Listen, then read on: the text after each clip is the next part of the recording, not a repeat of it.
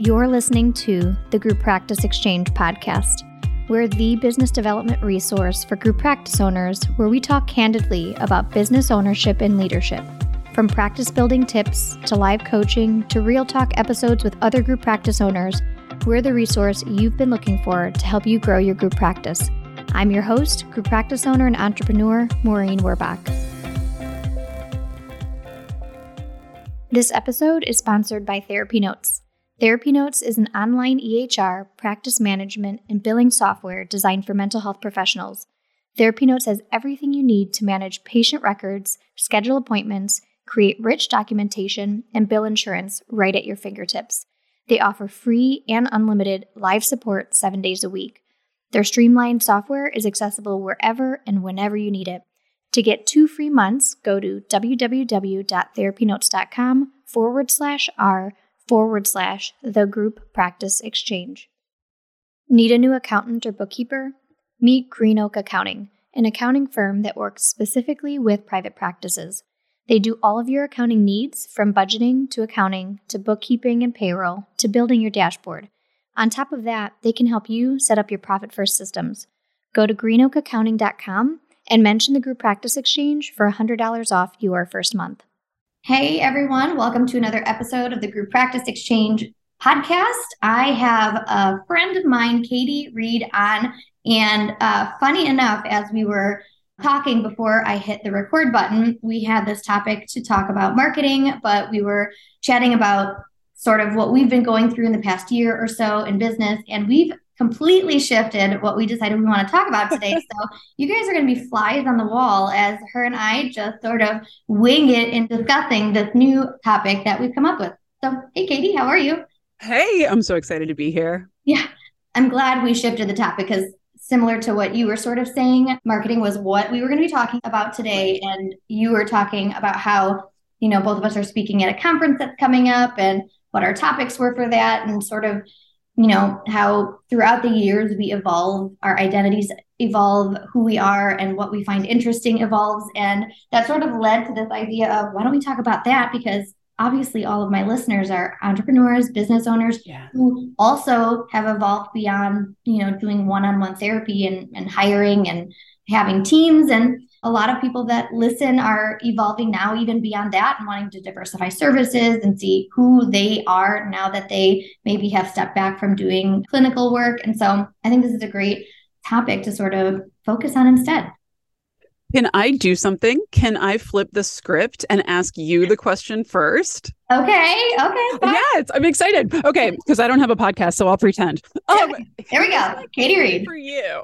I am curious for you because if you look back, you know, there was a point, I assume, years ago where you were a private practice therapist. You know, you had your own solo practice. If you could put yourself back to where she was, looking at you now, Mm.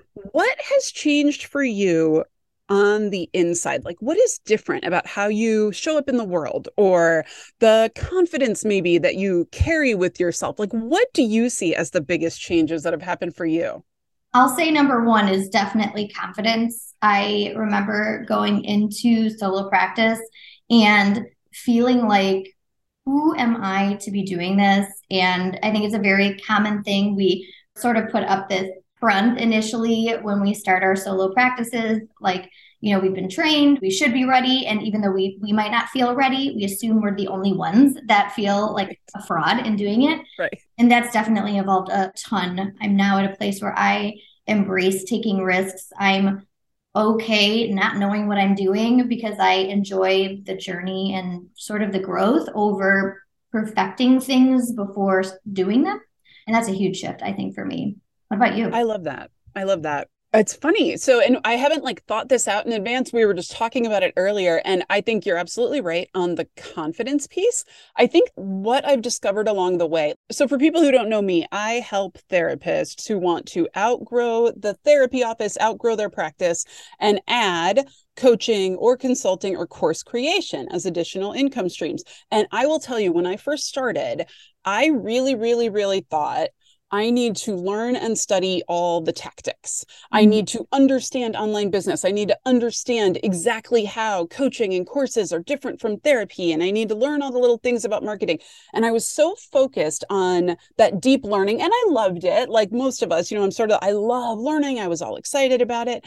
And over time, what has evolved for me is the realization that all of it, no matter what you're learning, the most important piece is that sort of evolution of just yourself as a human being that's underlying. I feel like that I learned, I shouldn't even say realized. Um, maybe two years ago, I hired a speaking coach to help me uh-huh. craft um, my sort of like keynote talk that I'd be able to give if I'm doing any larger talks. And historically, all of my master classes and trainings and things I do are very content heavy, like how to's. I feel like similar to what you were saying, like you need to know the nuts and bolts of things. I put myself in the space as a group practice coach where I felt like I had to always be teaching people the how to's of things. And it wasn't until I met with her and I kept wanting to go to that whenever she would, part of her coaching style was to like bring things out in storytelling. And I was like, that's not my thing. Like I'm not a storyteller. I know that is what is like the in thing now everyone talks about is storytelling and story all that stuff. But like that's just i'm not good at it. I'm much better at telling people like these are different steps that you can take. Not necessarily my steps but these are all the different ways of doing things. And then you know based off of your style or your, your leadership style or your personality you might you know pick a certain way to do things. But it wasn't until i met with her where she really was like you need to stop telling people the steps, the one, two, threes of things. You don't have to teach people. Instead, you need to learn how to shift into the storytelling because that allows then people that you're talking to to be able to, one, actually do a little bit of the work, right? To like grow their business without sort of copy and pasting. And it also challenges them to you know really reflect in on what you're saying and figure out how they can implement things on their own. And so what you're saying really resonates with me because that's something that she really pushed and it was so hard for me because i'm so like you said steppy. Like i feel like i need to teach people how to versus talking about you know me or humans who are entrepreneurs and what that emotional process is like. And that tends to what i'm noticing in the past two years of doing that that tends to resonate more with people than like here's how you do this thing. I love that. We're like the same person. I so identify with that because my comfort zone also is here are the steps one through seven in this order. Let me demonstrate on my computer how exactly you should do this and like what my program my big program six figure flagship it is all completely like step step step step step and so we have it all laid out really carefully for people but when people come into the group and come into all their coaching sessions i'm telling you 98% of what they actually need help with are the mindset shifts and yeah. the identity shifts and overcoming the imposter syndrome and overcoming the terror and the fear, even of like putting your first couple posts out on social media saying, Hey, I'm doing something new or I'm growing yeah. in this way. It's terrifying for people. Mm-hmm. And so, what we end up working on so much, and the people who kind of do the best are the people that are willing to look at it and be like, oh, I actually need to begin to shift my identity here in less comfortable ways like you were saying on stage like actually telling some of your own story actually bringing pieces of yourself in there which is so much more freaking vulnerable yeah. for me at least than being like no no no click this button then yeah. you'll be fine i would be like nobody cares about me like they want right. to come and they're paying so that they can implement shit in their own business. Right, right. about me and like where I was at emotionally when I got to you know the place that i'm at in my business no one cares about that they want to know how do i do what she's doing and so right. it's a huge shift and and i think a lot of people struggle with that just as entrepreneurs feeling like they need to like they don't work on the evolution of self and focus more on the evolution of the business as like this this entity that they just need to focus on versus realizing that that entity will grow when you're growing Right, right. Well, it's funny. One of my more popular, I have a whole like mindset series of videos that I teach. And one of the more popular ones that people are always coming into our group and being like, oh my gosh, that helps so much. It's called the the end of overwhelm or the gift of overwhelm or something like that. And what I talk about in there was a realization that I had one day because all therapists who are trying to grow a group practice or grow a coaching business or anything at all, it feels overwhelming in the mm-hmm. beginning. Like, period, full stop. We all go through it. And what I realized one day, I was obsessing about this. I was like, I have got to help them not be overwhelmed. And I would journal about it and I would write about it and I would create worksheets and I would create materials and I would create all this stuff, trying so hard to help people avoid or skip over that feeling of overwhelm. And it finally hit me like a lightning bolt one day. I was like, whoa, whoa, whoa, whoa every single time in my own growth that I have been like painfully overwhelmed that has sharpened the sword. Yeah.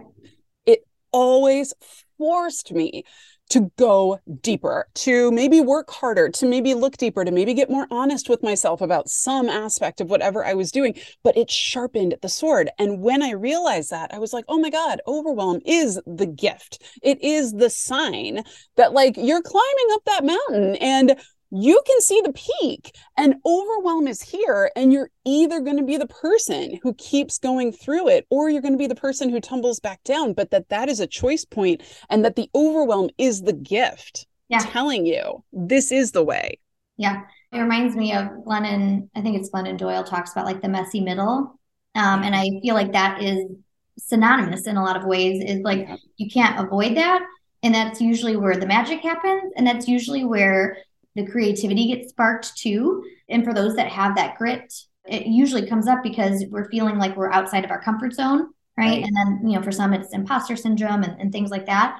But if for those with grit and who feel like the road that they're going on is aligned with where they should be going or where they want to mm-hmm. go, once you push through that, usually you kind of get into this new kind of universe where everything is new and fresh and unknown. And um, filled with so much opportunity, um, yeah. which I think is for me. I, I think I don't know if I said this at the beginning of the recording or if it was pre-recording, but that's my favorite space to be in is sort of that overwhelmed space. For me, it's like I love unknown and challenge and you know a little bit of me is problem solvery so i can step back sometimes from the emotional side of it like and not get overly overwhelmed i can feel it coming on and then i think this is this means I'm going to get into some of the fun stuff, and I get ex- almost excited. I love that because I know that uh, like I'm pushing myself past my you know zone of safety where I tend to get really bored, and I'm pushing myself yeah. that uh, yes that border. Well, it's funny too because we were talking before we hopped on about how you and I both kind of like to take on creative projects outside, totally outside of our comfort zones totally outside of like anything we're doing in work. And I do find more and more as my business has grown the need for that creativity that has nothing to do with it it's weird. I'm like how does my brain need this so much more than i did before? What do you think that's about? I was just going to ask you because as you're saying this i literally i wanted to like pause this recording really quick and be like you've just touched on something i haven't even thought of. I spent up until i got an email saying katie read is on your zoom call organizing shit because I am redoing so much of my house. And I was like, I gotta do it all. I gotta get it done to the last minute. I get a little bling saying you're in. And I'm like, okay, Maureen, stop it. You need to go to your computer to do this podcast recording.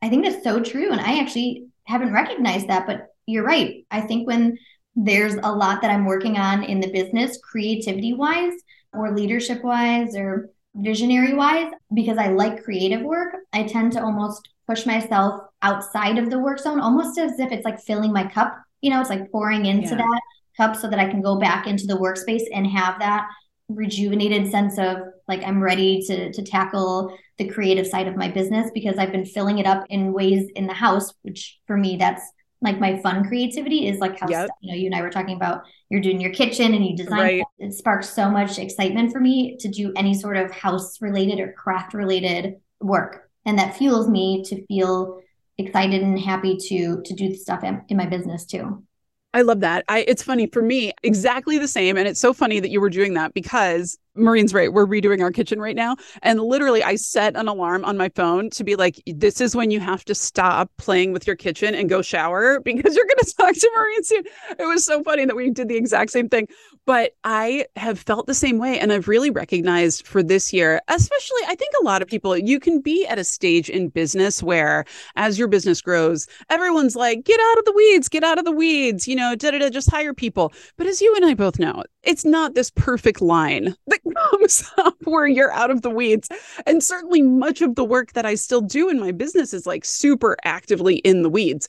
And yet for this year, recognizing in myself, I am so much happier literally when I'm like looking at we need a new couch in our living room, when I'm like looking at pictures of couches and trying, you know, when I'm trying to figure out like what's going to go here, what's going to go there. I love it. And giving myself permission to know that, and I hope anybody out there listening who might have that creative streak here's this message like, give yourself the CEO day, give yourself the time. And if maybe all you're doing that whole time is organizing your kitchen and listening to great podcasts like this one, that you're doing it because that is fueling everything else. It's not that you're away from the business or that you should be working harder. It's that you, your brain actually needs that. You need that creative outlet. You said something that I wanted to go back on, which was this idea of like people saying you need to delegate things to get out of the weeds and that you're, you know, in some ways you don't ever really get out of the weeds.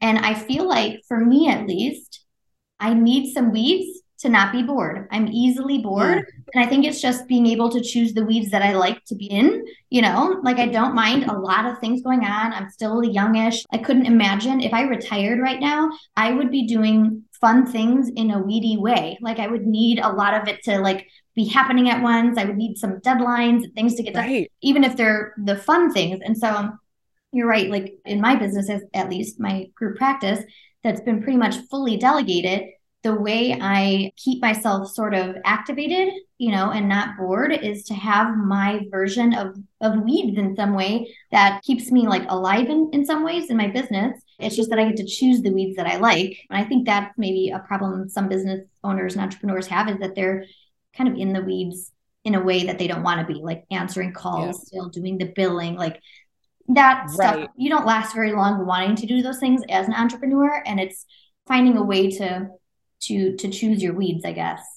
I love that. It's so funny. And I'm thinking about an employee of mine who's awesome and she's super high performing. And I'm always looking at her and going like, oh, I want to help her get out of the weeds. But what I've realized over watching her work for the past couple years is she actually does better when there's too much on her plate. When somebody else would look and say, how the hell are you going to get through all of that? That's when she actually is happier.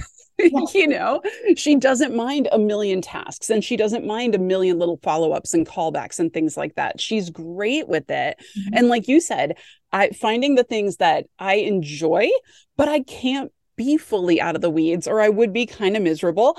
But like I think about it sometimes, I'm always like, oh, wouldn't it be a dream if I could just write and create content all day? The truth is, it wouldn't. I agree. I say this to myself so often, and it's in this conversation, realizing how much I do like the weeds. I would turn book writing into like, have you ever seen um the meme of the guy from It's Always Sunny in Philadelphia, and he has like eight million post-it notes, and he's like pointing everywhere. It's like supposed to be like yes, this yes. conspiracy theory, like uh meme. I feel like that's what I would turn book writing into. Like, it would be way more just to like stay alive and energized by it, because you're right. It would I would snooze through it, I think, and be like, yeah boring. right, yeah. right. It would become like another task. I know it's funny, isn't it? It's yeah. funny how we have that going. And uh, maybe all of us too. Like maybe we're so multi passionate, a lot of us who become entrepreneurial that's just where we end up. I mm. remember getting lectured in the beginning, like in the early days of business, like you just need to hire for every single thing. And you just need to be out there being like the face of your business and writing like big, deep level blog posts. And I at the time was like, okay, that sounds amazing, but it doesn't actually. Once you get far enough into it, it doesn't. Even giving up like social media posting and handing all of that over to somebody else, I'm like, but I kind of like that stuff, you know? Yeah, I just actually recently got back into posting some of my own stuff in the group practice exchange Instagram because there's just, you know, no matter how perfect of a person you find who can kind of replicate you on so it's right. never you. And so right. I, I have a team and they post all the important things.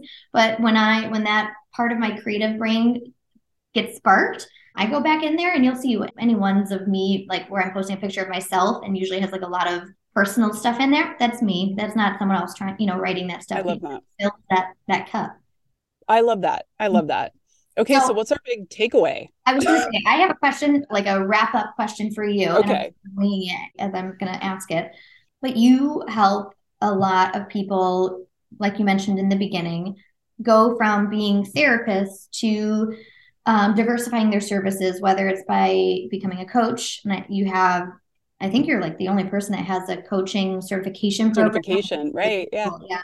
And then, or if it's like creating courses and things like this, so going outside of providing therapy. So obviously, you're the go-to person for those kind of things, but taking the how-tos away from that like what feedback would you give to a, a person who's looking to diversify or to shift outside of their one-on-one work from uh, an identity space i guess that's kind of where we've been talking about most so less on like when you have this and this and this done less of that but more of like what advice would you give for someone who's thinking about it in terms of the identity or the personal space that they're in i'm kind of leaving it a sort of open-ended question because i think you get where i'm trying to go with it yeah yeah yeah Totally. I love it. Okay. So, a couple things. If there's a therapist out there who is thinking about outgrowing the office in some way, whatever that is, you want to write a book, you want to lead a retreat, you want to um, have a thriving coaching business, whatever it is, the reality is if that thought is inside of you and you are not acting on it right now, then you are not fully stepping into who you could be as a human being. Yeah. You are leaving some of your life force laying on the table and it's dragging you down more than you know. So to me and this is something i've realized slowly over time we i was telling Maureen i just just finished going through a breast cancer scare and when something like that happens of course what you are thinking about is oh my gosh i don't have endless time in the world mm-hmm. it's that thing that pops up that we all know in the back of our mind but we i ignore, you know, yeah. 99% of the time. And so it's that thing that happens where you suddenly realize I do not have endless time to do all the things I dream of doing, I think about doing, I want to do. And I will say this everyone wants to feel ready, and ready is bullshit. We can swear, right? Ready is bullshit. Oh. Ready is bullshit. There's no ready. And one of the biggest struggles by far for all therapists, let's put it this way I don't personally know a lot of arrogant, braggadocious therapists. Like, I don't know therapists who are, you know, raging narcissists running around the world. Usually, we tend to err more on the other side, where we tend to have a lot of imposter syndrome mm-hmm. and we tend to never feel that what we do or what we offer is good enough.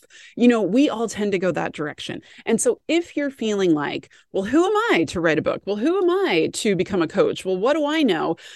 Just know that's how every single person feels. That's the normal way to feel. There's not a moment, you're not going to wake up next Tuesday or Tuesday 10 years from now and suddenly feel like you know what you're doing and you have it all together. And now you're going to go out and become the leader in this space. You do not have the experience of confidence until you freaking do it.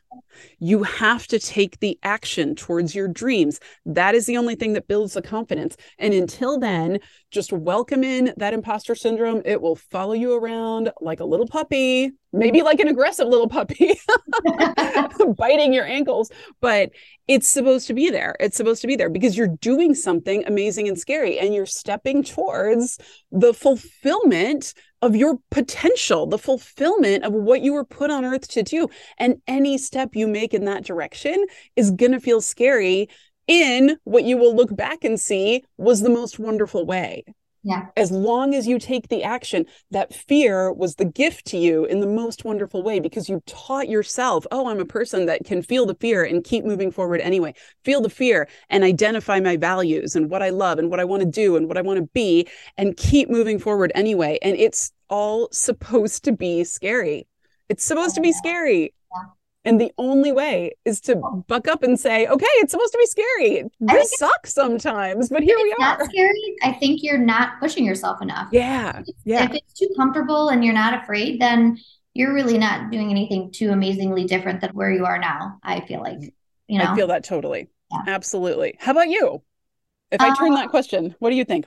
A lot of ways I'm agreeing with you and want to add the piece of kind of wrapping back to my thing of confidence of you know a lot of people ask how do i become a more confident leader entrepreneur similar to what you were saying trying to find the cure to overwhelm was me trying to figure out how to help people become confident in their leadership skills quickly when a lot of it is just doing to the other side of the muck of situations and being like, "Oh, I did that." That get I think gives you five confidence points. And the more like, you know, little bits of muck you go through and survive, the more points and confidence you get. And so that's kind of my thing I think is just if if it's a part of something that you feel like you're you're drawn to do, whether you think it's now or in 10 years from now and you think you're going to be ready, my two cents is you're probably never going to feel ready and you can still do it anyways and you'll mm-hmm. become confident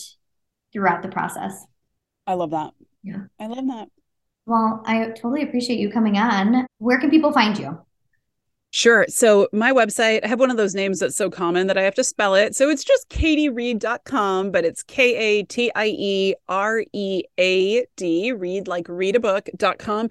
And if you are a therapist thinking about outgrowing your practice in some way, we have a whole series of free guides. You just put your email in once and you can get actually our four best free guides, and they're long. Like, give yourself some time.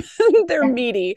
So that you can go there and you can get started. If this has made you curious, you can just get started on the idea of exploring what it might be like to step into more and more potential. Oh, thank you so much. Yeah. And I hope you have a great rest of your Monday. Is today Monday? I don't even know. Yes, Monday. Yes. it's post holidays. Nobody knows yeah. what day it is yeah. anymore. well, you Thank you day. so much. This was awesome. Bye. Thanks for listening to the Group Practice Exchange podcast. Like what you heard? Give us five stars on whatever platform you're listening from. Need extra support? Join the Exchange, a membership community just for group practice owners with monthly office hours, live webinars, and a library of trainings ready for you to dive into. Visit www.members.thegrouppracticeexchange.com forward slash exchange. See you next week.